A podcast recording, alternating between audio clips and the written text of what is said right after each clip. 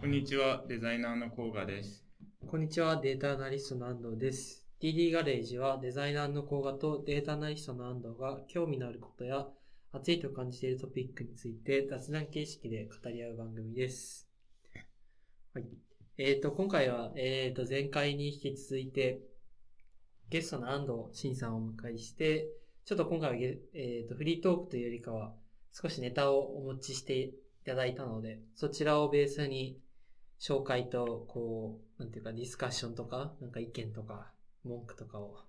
え ー述べれれば良いなと思っております。では、えー、ファシリテートの方、マジよかいですか はい。じゃあ、前回のエピソードに引き続き、安藤です。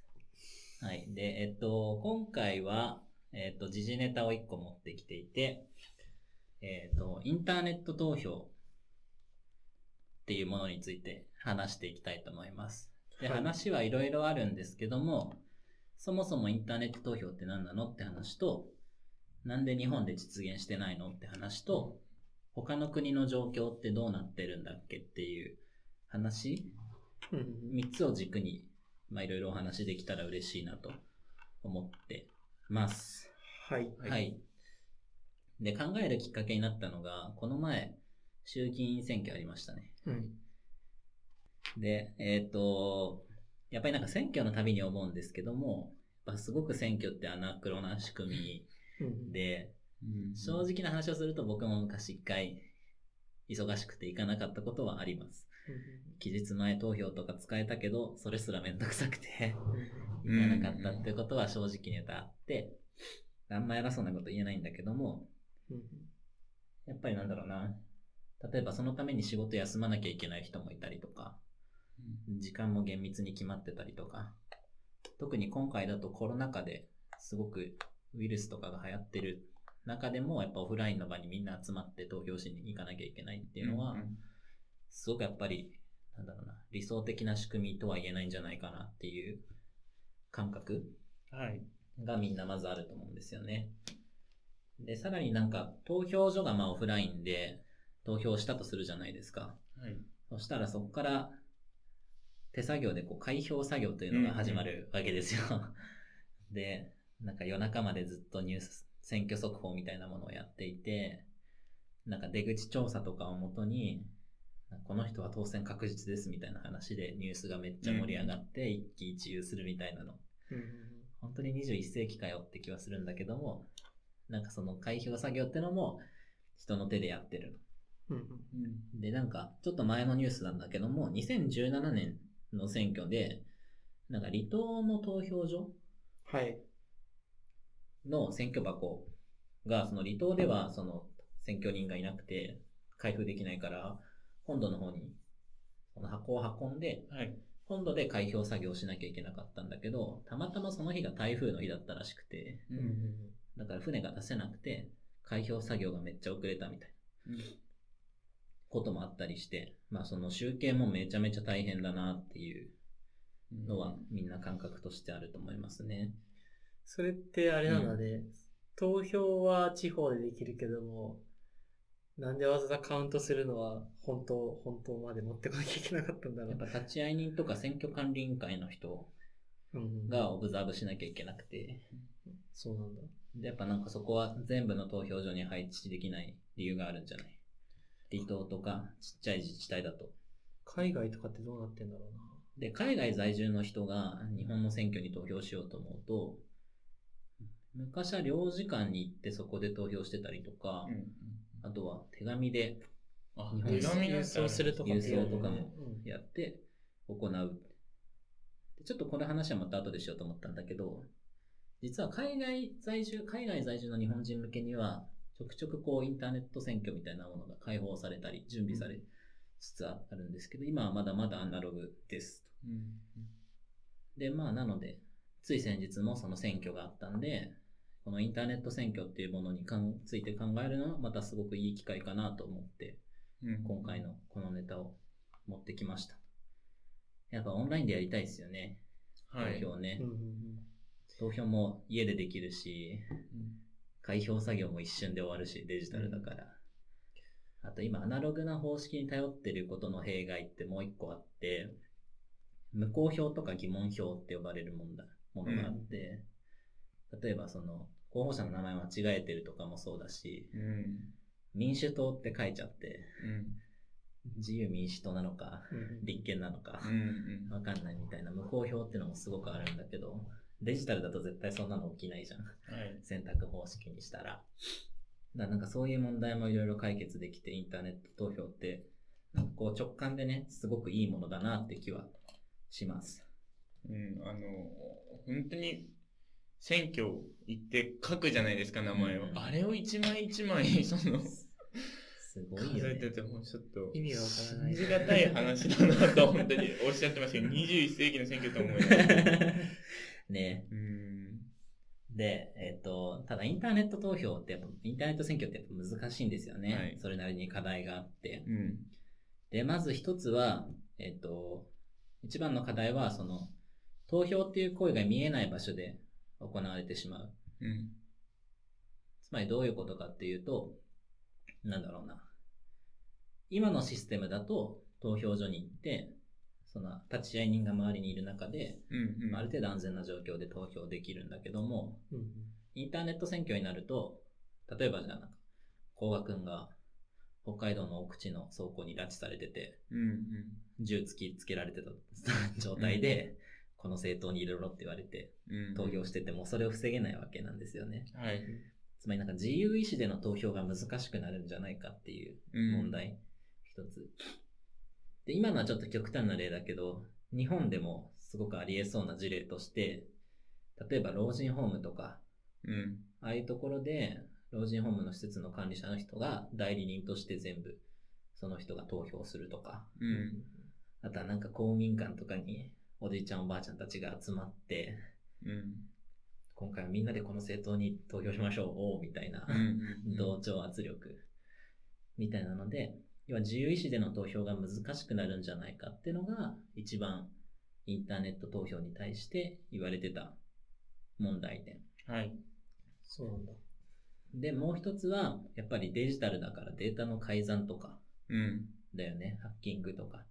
その辺の課題ももちろんあって。まあ、大きくこの2つが、インターネット投票の問題としてずっと昔から言われてます。はい。ここまでなんか質問とか感想とかありますかなねんか、あのー、あ、ごめんなさい。ささ後ほど出てくるとは思うんですけれども、なんかその、アナ、インターネットでもやるし、アナログでもやるっていうのが結構海外の事例ではあるんですかね。そうですね。必ず、なんだろう、完全にアナログを撤廃してきてうるん国っていうのはなくて、やっぱりそれは全ての人がインターネットにアクセスできる機会とか、うんうんリテラシーを有していないので、はい。やっぱそこはある程度併用になるかなっていう気はしてます。そうですよね。ちょっと僕が、なんていうか、すごいナイーブな意見にはなってしまうだろうけども、うんまあなんだろう。基本的に例えばそういうシステムを変えようとかっていうのもまあこう国主体でやっていくと思うんだけども、まあなんかそうなった時に、なんか今手元でこう年代別の投票率とかを見ているわけなんですが、まあ直近の、えー、とデータだったら平成29年度のデータで、これでまあな何年代ごとにどれくらいの人が投票してんのかなみたいなちょっと単純に疑問に思ったんで見ました。ありがとうございます。そしたらまあ、一番上の最も投票率が高いところが、まあ大体これは、まあすごいここ数十年間で同じ傾向にあって、まあ60代以上の人たちがまあ7割近くこう、えっ、と投票してますと。うんで、一方でこう、まあ年代の低い人たちがまあ3割くらいしか投票しないみたいなうん傾向があって、割となんか、インターネット投票にすると、単純に、なんだろうな、こう、割と年代の高い人たちの投票率が落ちて、あの、下の人とかが結構投票しやすくなるのかな、みたいなのがちょっと思いました。なので多分両方併用するっていうのはすごく大事だよね。うんインターネットオンリーにしちゃうのは絶対違うと思ってて。うんうんうん。あーまあ、そうなった時に、こう、今までは割と年代上の人たちの意見に重みがかかってたけども、なんか、こう、年代低い人たちの方に重みがかかっていくってなると、なんかやんごとなき理由で生きなくなりそうだなってちょっとまあ単純に政治家のおじいちゃんたちはあんま推進しなさそうな施策だよね。そうだし、うーん、なんというかね。はい。そういう、すごい、意見、意見 です。ありがとう。はい。でもなんか自分らとしては、あの、若い人に投票した方が、若い人を応援している政党とか、うんそういう人に投票できるんで、自だか分ら、そうだね。政策としてこういうことをはい掲げる政党がいたら、それはすごくキャッチーでいいのかなと思いましたね。なるほど、なるほど。なので、個人的にはね、ダーツと投票は、自分たちに、自分の世代に有利になる政策に投票しやすくなるんで、うんうんうん応援してはいます。ありがとうございます。じゃあ、またちょっと話を戻して、はい。改めてちょっとさっきの振り返りだけども、インターネット投票にまつわる問題っていうのはいくつかありますと。はい。で、一つは、その、自由意志でちゃんと投票できるのかと。強制じゃい。なくて、自分の意思で投票できるかっていうのと、あとはそのセキュリティリスクうん。と、さっき言い忘れたけども、なんだろうな、一人一票の原則が守れるか、うん。うんちゃんと、この人が得票投票しましたよっていうのが、担保できるかっていうのが問題ですね。うんうん。確かにね。で、実は、えっと、まだ世界中で、インターネット、その国政選挙にインターネット投票を採用してる国っていうのは一つしかないんですよ。今でも。だから世界中みんな同じ問題に苦しんでて、唯一一つの国だけが解決してるんですけども、さてどこでしょあ当て、当てちゃうかもしれうないいい。よ。エストニアとか。もちろんそうです。あーそうなんだ 大 正解。大正解です。ご存知。うんエストニアなんですけど、エストニアはですね、なんと2005年からインターネット投票導入してます。えー で、なんか理、す由がちょっと独特で、エストニアの場合は、もともとあの、ソ連に組み込まれてたバルト三国の一つですけども、えっと、そのソ連から独立して、えっと、80年代の後半に、えっと、なんだろうな、そのエストニアが独立国になった後に、どんどんこう海外に出てくエストニア人っていうのが増えたらしいんですね。で、国外、外国で暮らす国民がすごく増えたんだけども、なんだろうな、新しい国だから、その、各国に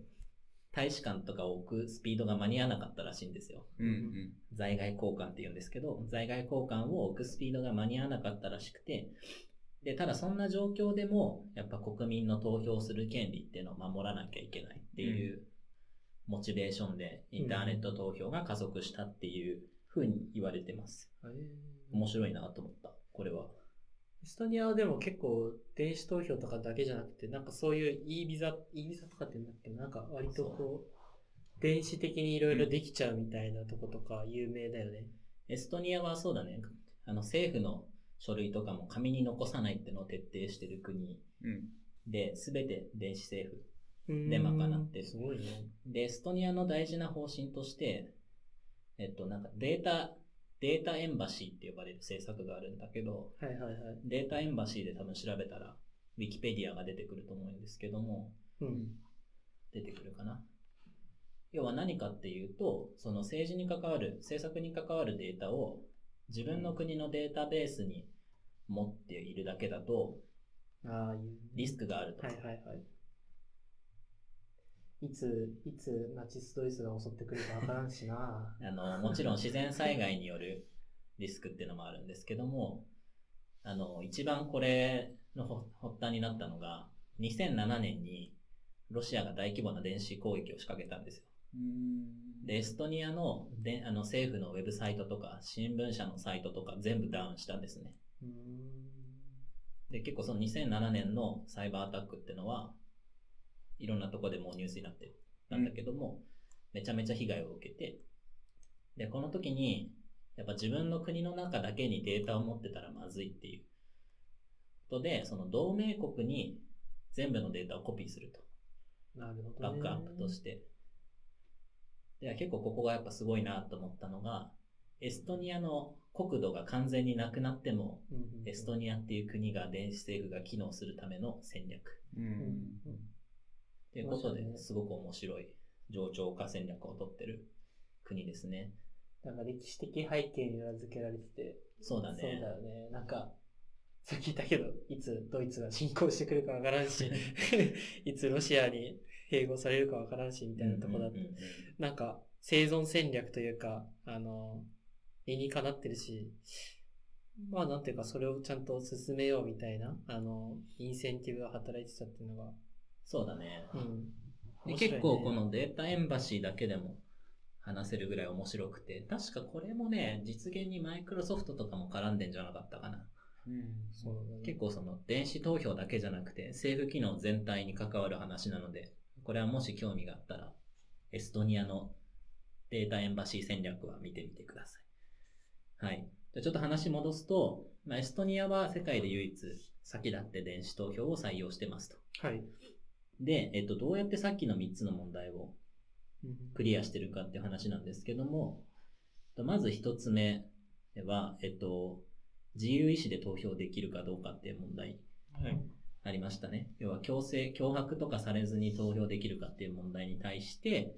エストニアは選挙期間中何回でも投票できるルールにしてます。うんなので仮に誰かに脅されて、はい。みんなの公衆の面前で投票したとしても、自宅に帰ってからもう一回投票をやり直せるっていううん仕組みになってる。うん、なるほそどれは結構面白いなと思いました。すすごいシンプルですけど、めっちゃ頭いいっすそね。う そうそうそうそう。で、それから2つ目のセキュリティリスクについては、もともと政府機能が全て最高レベルのセキュリティで守られてたりとか、うんちょっと特殊なんで、ここは。うん。はい。さらにちっちゃい国なんで、データの管理もしやすいらしくて、まあ、トップレベルのセキュリティにはなってると。常にやっぱロシアとかから攻撃は受けてるけども、えっと、この電子投票に関しては、この何年間だ ?16 年間、大きな問題なく動いてそうです。なんかあんまりこう、セキュリティブリーチのニュニュースは調べたけど、見当たりませんでした。うんで、最後に、その、一人一票の原則を守るってところなんですけども、えっと、日本でいうマイナンバーみたいなうんうんカードがエストニアの国民にも発行されていて、自分の電子チップが入ってるカードをリーダーに読み込んで、パスワードを入れると。うんうん。でそうすることによって、だから、えっと、2ファクターオーセンティケーションかな、うん二要素認証で、えっと、その個人であることを同定してると。で、もう、なんだろうな、本当にスマホからでもどこからでも電子投票できるっていうのが、エストニアの仕組みになっています。うんうんうんなるほど。うん。でね、結構これがもうポピュラーになってきていて、2005年にスタートして、2007年の時点では、投票全体に対するインターネット投票の割合っていうのは5%だったんですけど、うん2019年、2年前ですね。2年前は、そのインターネット投票の割合が46.7%。うんこれは、と投票の割合。投票した中であも、な割合だね、あくまで。っていうので、今はかなりポピュラーな選択肢になってきてるっていうのが、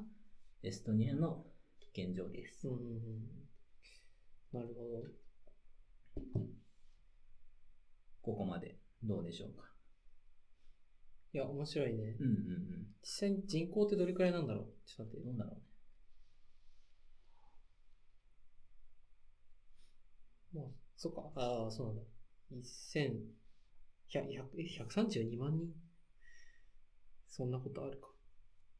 ちっちゃい国だよ、エストニアは。あそう、そういうもんか。130万人。ええなるほど。なんでもないです。ありがとうございました。いそやうでもだね、面今白い人口うんなので、札幌より少ないですね。うんうんうんまああのそのぐらいのサイズの国だからこそ、厳密にこう、個人データ管理できてるっていうのはあるかもしれないね。うんうんアメリカみたいにさ、州ごとにこう、うん。自治体が分かれてて、州ごとにシステム持ってたりとかじゃないから、多分、国として一つのシステムでやってると思うから、うんうんうんまあ、その辺の効率の良さもあるのかなと思います。で、ここまでちょっとエストニアのいい話ばっかしたんだけども、一応まだまだ課題はあるみたいで、インターネット投票が普及して、投票の母数って増えたらしいんですね。はい。ただ、単純にこの全体の数が増えたかって言われるとそうじゃなくて、インターネット投票で増えた母数の中、母母集団の中にもやっぱ偏りはあるらしくて、うん。どうしてもそのインターネット投票で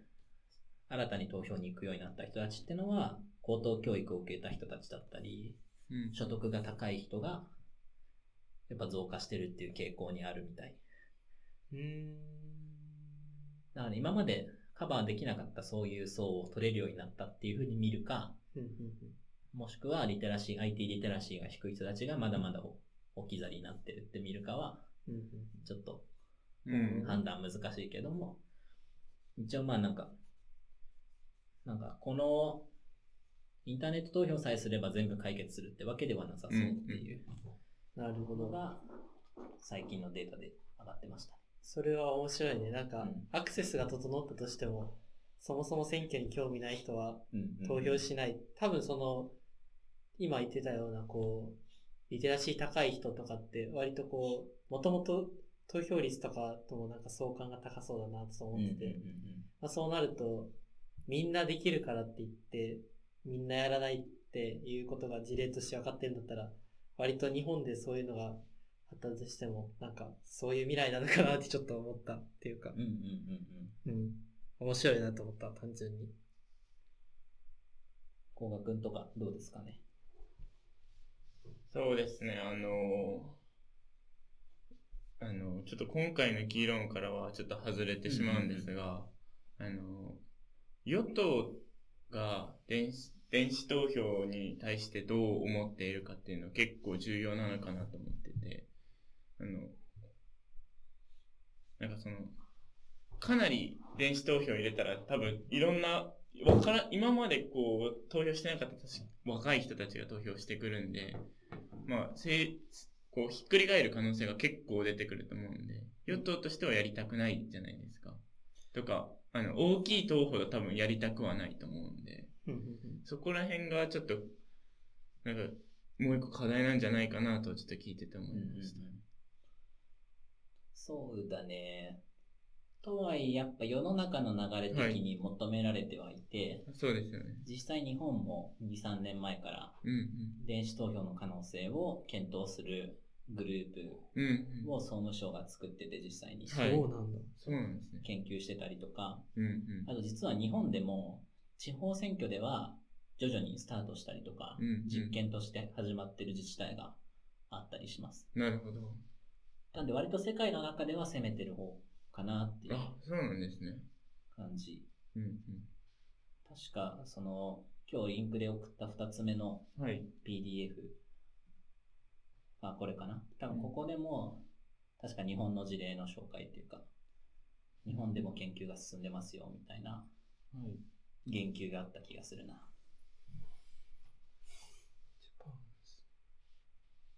その辺だね。あのちょっとなんか、ここら辺は、テック系な。この論文はね、実はちょっとブロックチェーンを使うとどうなるかみたいなあうん話をしてる論文なんだけど、一応日本でも研究は進んでるよっていうのがなるほど、なるほど。書いてます。面白いです ちょっと話が少し変わってしまって難しい話になるんですが、日本のこのセキュリティ技術って結構高いんですかね全然そんなことはないでそんす。ななることはないと思います。ほど。低くはないと思うけどうん、うん。そうなんだ。ちょっと遠い例になるな。いや、まあ、今ちそょうっだとろうな。企業名出しそうになっ たけど。そうだそろううな。そうそうちそょうっとなんか、そう。なんだろうな。財閥系のはい。企業でも、軍事産業に関わってる企業でも、中国で情報が漏漏洩したみたいなのをしょっちゅう聞く。ので、ちょっとじゃあ、セキュリティの話をここからしていきましょう。はい。で、日本でこれやるための課題って何なのかなって考えてみて、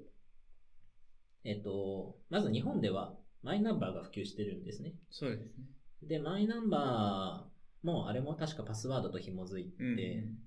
あの、公開鍵、秘密鍵で電子署名がされているので、割と国際的には高い水準の ID カードだなと思っていて、あれを使えば一人一票の原則みたいなのは守れそうだし、その自由意志での投票っていうのも、何回かそのエストニア方式でうんうん。何回でも投票できるよみたいなアイデアを導入すれば一応はできそうんうだなというのが、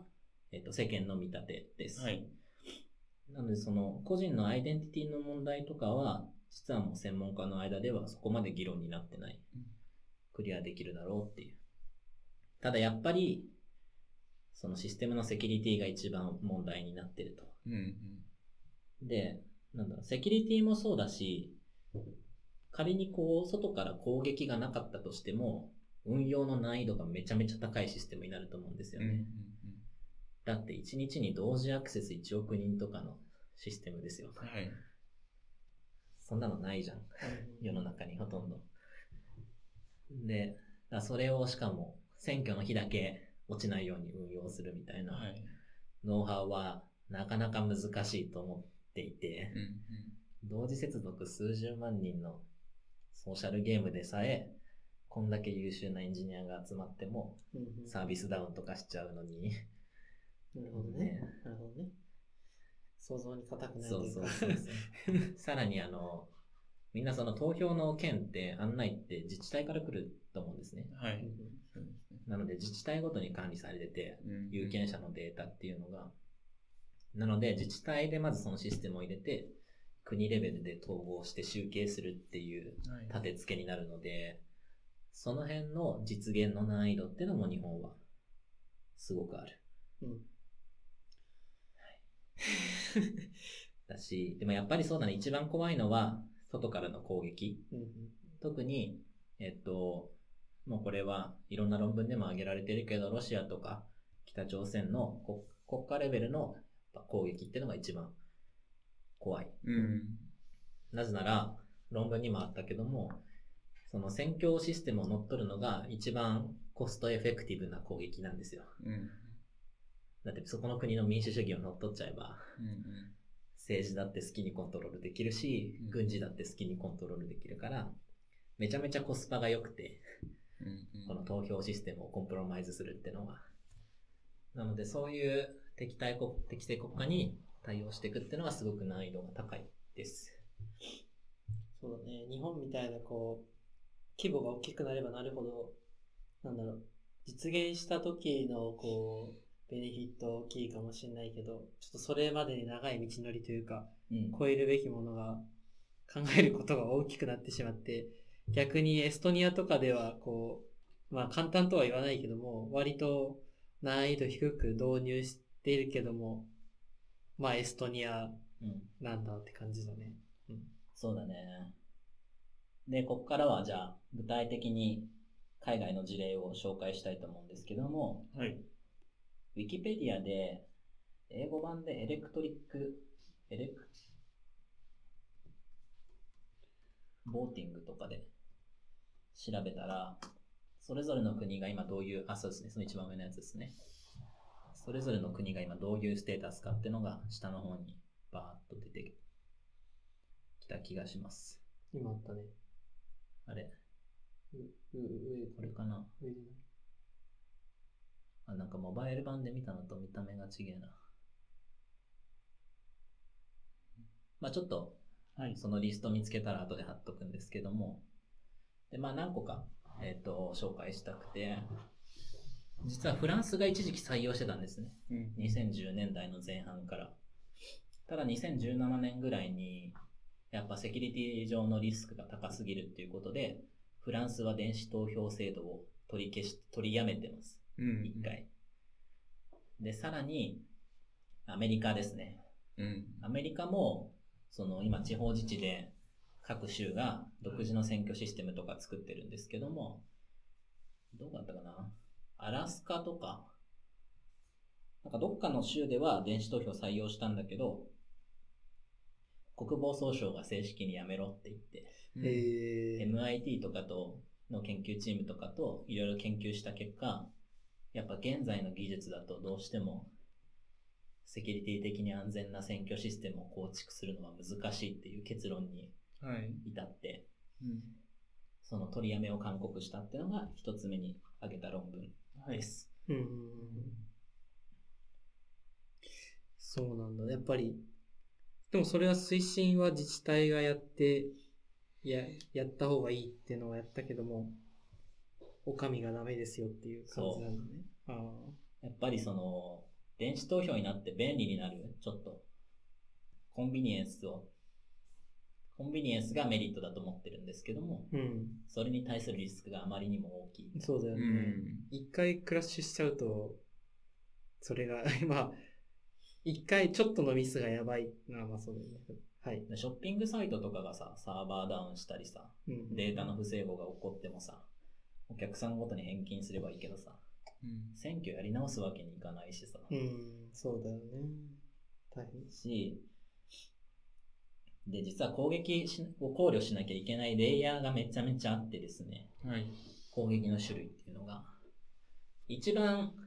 明らかにこう、防がなきゃいけないのっていうのは、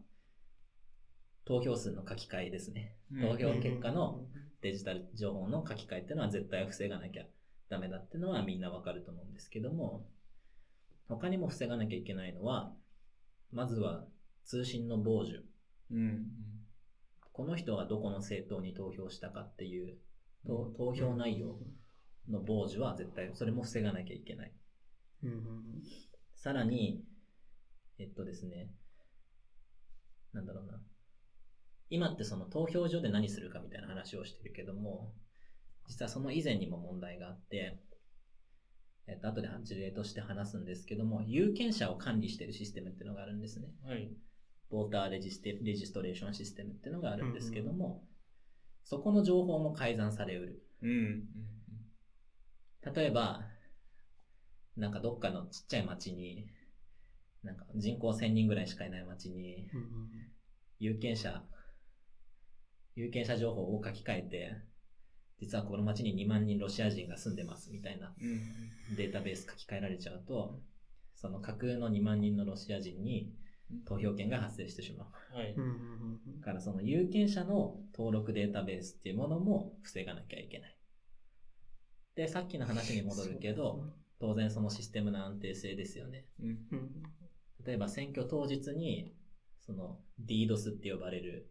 大量攻撃アク F5 アタックって呼ばれるやつですけども、ああいうのでシステムに負荷をかけたりとか、あとは選挙当日までバグを見つけても黙っといて、はい。当日になったらそのバグをついて一斉にシステムを攻撃するゼロデイ攻撃っていうのがあるんですけども、そういうのでシステムがダウンしてしまっても、国家の運営に関わることなので、うん。もうどうしようもないリスクになりうるっていうん。はうい。うん。なるほのど。で、、実は、その、なんか単純なデータの改ざん以外にもめちゃめちゃ考慮しなきゃいけないセキュリティリスクっていうのがあって、で、それをアセスメントしたのがさっきのペーパーなんですけども、うんうん。まあ、もろもろ鑑みて、現行の技術で理想的な運用はきついよねってのが、なるほど、ね。一旦の世の中の結論です。で、具体的なちょっとじゃあ、ここから事例話したいんだけど、ここまででなんか感想とかあるかな。話が暗くなってきたな。まあ、やったらいいけど、こう、やらない、はいやらなかっやらない方がいい理由が無限に挙げられるというか。いやー、ちょっと、ね、なんか一見便利そうだし、ナウイからやろうぜって言いたくなるんだけど も、実はめちゃめちゃ課題はありますよってのがここまでの話ですね。いやー、ちょっと、鬱になってきた。なんか、一個ちょっと、あの、思ったのが、半分くらい、その、投票所には行かないといけないけど、あ、ちょ、これも意味ないのかな、この、タッチパネルみたいなのとかで、ピッピッピッピッってやったとしても、それもセキュリティの問題は解決できないから。意味はないいいですね。実はそこは、アメリカはそこがスタンダードなんですね。あ、そうなんですね。そうで、電子投票にもリモート電子投票と立ち会い電子投票っていうのがあって、はい。今のは立ち会い電子投票の方はい。ただ、そこもさっき言ったみたいに、有権者のデータベースを書き換えられてしまうとか、うん、うん。あとは実際にその選挙システムの管理者の情報がネットに流、ロシアのハッカーによって抜き取られて、うんネット上にアップロードされたっていう事例もあります。なるほど。イリノイ州かな確かそうかな。あちあ、ょっまあと、ロシア悪いですね。そうだよね。あの、単純に思ったのが、今ってどういうふうに情報が保管されているんだな、みたいな不安に今ちょっと思ってしまって。うんうんうんもちろん書類で管理してるわけじゃないし、してんのかなしてんのかな日本の話、うん。一応重機ネットで管理されてるんじゃないその有権者情報自体は。で、ただ、まあ今無記名投票だから、うん。あれだけど、わかんない。みんなあれじゃないエクセルにまとめてファックスで投票所から永田町に送ってるんじゃ ないそうなのかなそうかもしれないな。それが一番安全なのかこものしれねな、い。傍受の心配もあるし、もしかしたら郵送かもしれないし、うん電話かもしれないし、わかんないけど、まあそっかそっか。はい。ちょっと今の話ははい放っておいていいです。いやだから、電子投票意外と危ねえぞっていうの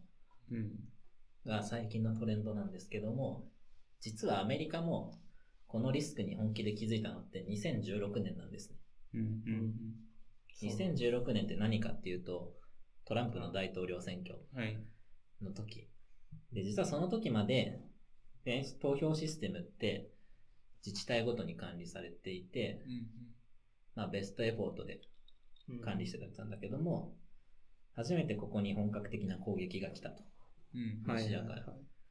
なので2016年の大統領選をきっかけに、この電子投票の仕組みを国家機密のシステムレベルまで引き上げようっていう議論が過熱して、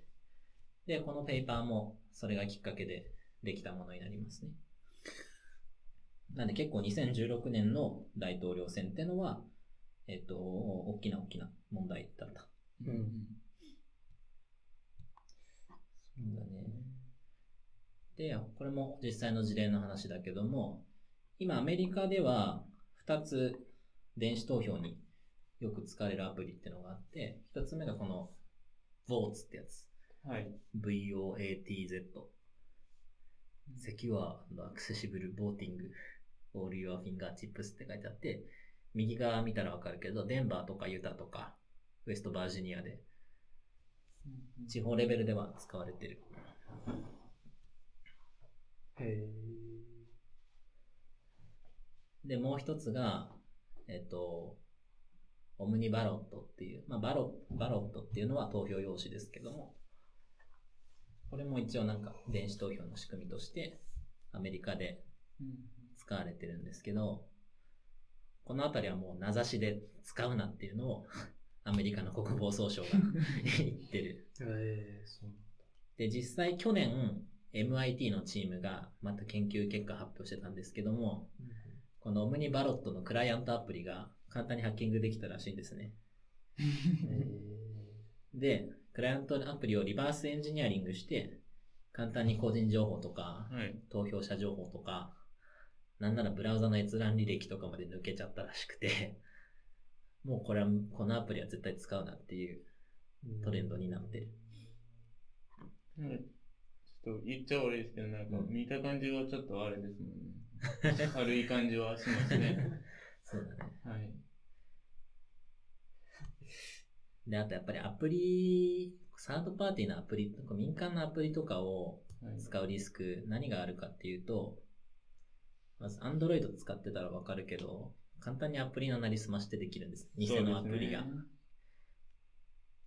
なんか、もうさすがに Google の App Store から、うん Play Store からは、オフィシャルのアプリしかダウンロードできないけど、誘導させてダウンロードさせるサイトとかいっぱいあるじゃないですか。はいで、簡単に偽のサイト、アプリに置き換えられちゃうとか、偽のサイトに置き換えられちゃうってのがあると。で、なんか特にこのアプリを使ってたのが、そのアメリカって軍隊が大きいじゃないですか。はい。で、その彼らがサービスで海外遠征してる。で、海外のアフガニスタンとかイラクみたいな駐屯地から投票を行うために、はい。うんこういうアプリが流行ったらしいんですけれあどあ、もなる、ほどね。で、結局ここがマルウェアだったりするわけなんで、うんう。うんん傍受されたり。だから今、軍隊のメンバーがどこにいるかとか、どういうチーム構成になってるかみたいな、その軍事機密に直結するんで、こういうアプリのセキュリティが抜かれると。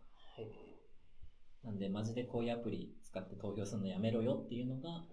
アメリカ政府の公式見解ですね。うん。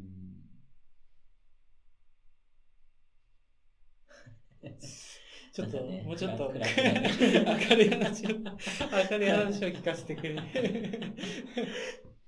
まあでも、もし、いや、なんというか、だからやっぱここね、3、4年で一気にそういう研究結果がう。うんん。バーッと出てきたっていうのが、我々の今いる立ち位置で、でやっぱちょっとエストニアの事例が特殊すぎて、電子投票いけるんじゃないかってみんな思いがちなんだけども、こういうリスクがあるから、うん。で、やっぱり電子投票になによって何を僕らが得られるかっていううんものとの天秤ってちゃんと考えなきゃいけないなっていう話がしたくて、うん。そのスマホでできるとか、投票所に行かなくていいっていうメリットに対して、最悪国が乗っ取られるリスクがあるんで、うん。さすがにちょっと釣り合わないっていう判断が今は正しいのかなというそうですね僕。の感想でした。まあなんかそれを聞くと僕も確かにあのうんー、どう、じ僕、あの、結構近くに投票所まあまああるんで、うんまあもう、あその、忙しい人とかは、ちょっと難しいのかもしれないですけれども、とりあえず、あの、はた、大体の若者は行けばいいので、うん。あの、おっしゃる通り、その、10分かけて投票所に行くか、国を乗っ取られるかだったら10分かけて投票所に毎回行く方が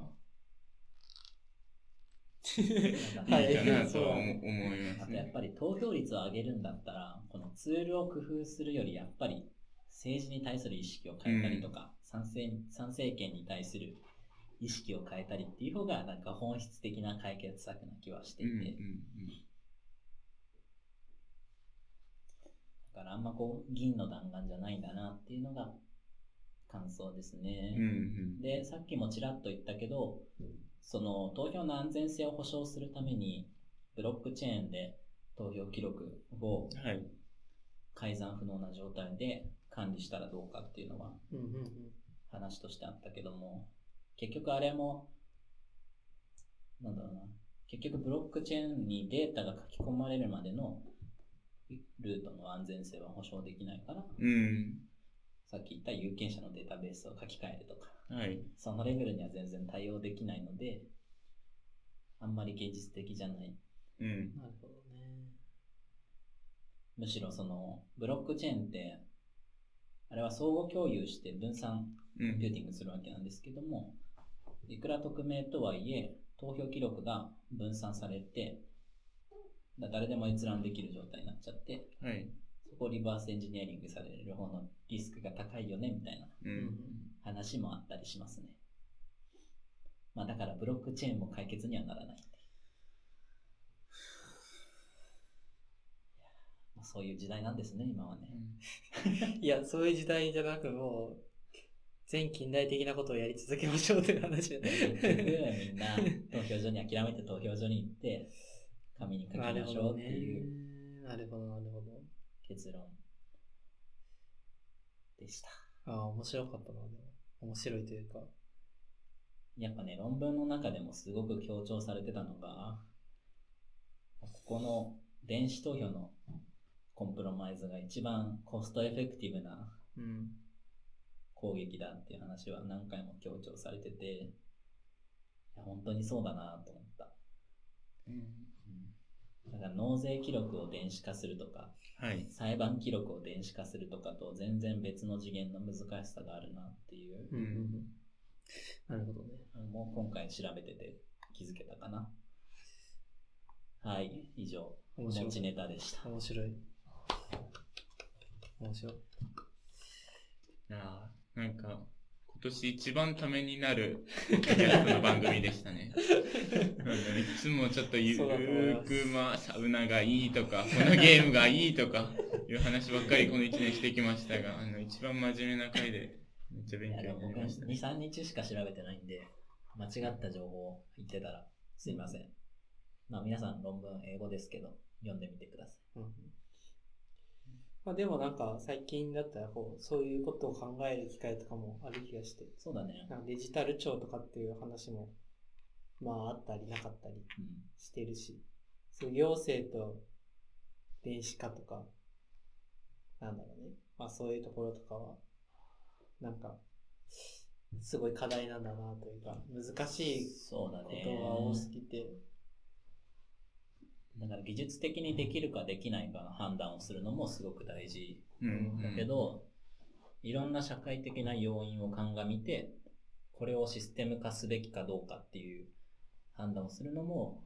我々エンジニアにとってはすごく大事な視点だなと改めて思いましたね。そうですね。行政のこと知りつつ、ちゃんと、え、IT とかそういうのにも詳しくないと務まらないというか。うん。そうだね。ありがとうございます。はーい。では、なんか、最後に、話し足りないことがあれば、講話とかから大丈夫、質問とか。うん。あのーもう、なんかすごい、メリットとデメリットが分かった回でとても勉強になりました。ありがとうございます。ありがとうございますす。はい。では、ちょっと、今回はこんな感じですが、またね、1年とか空けずに、定期的にややっていきたいなとはそうだ思ねっているので、今後ともよろしくお願いします。はい。では、はい、今回は、安藤慎さんでした。ありがとうございました。ありがとうございましたありがとうございました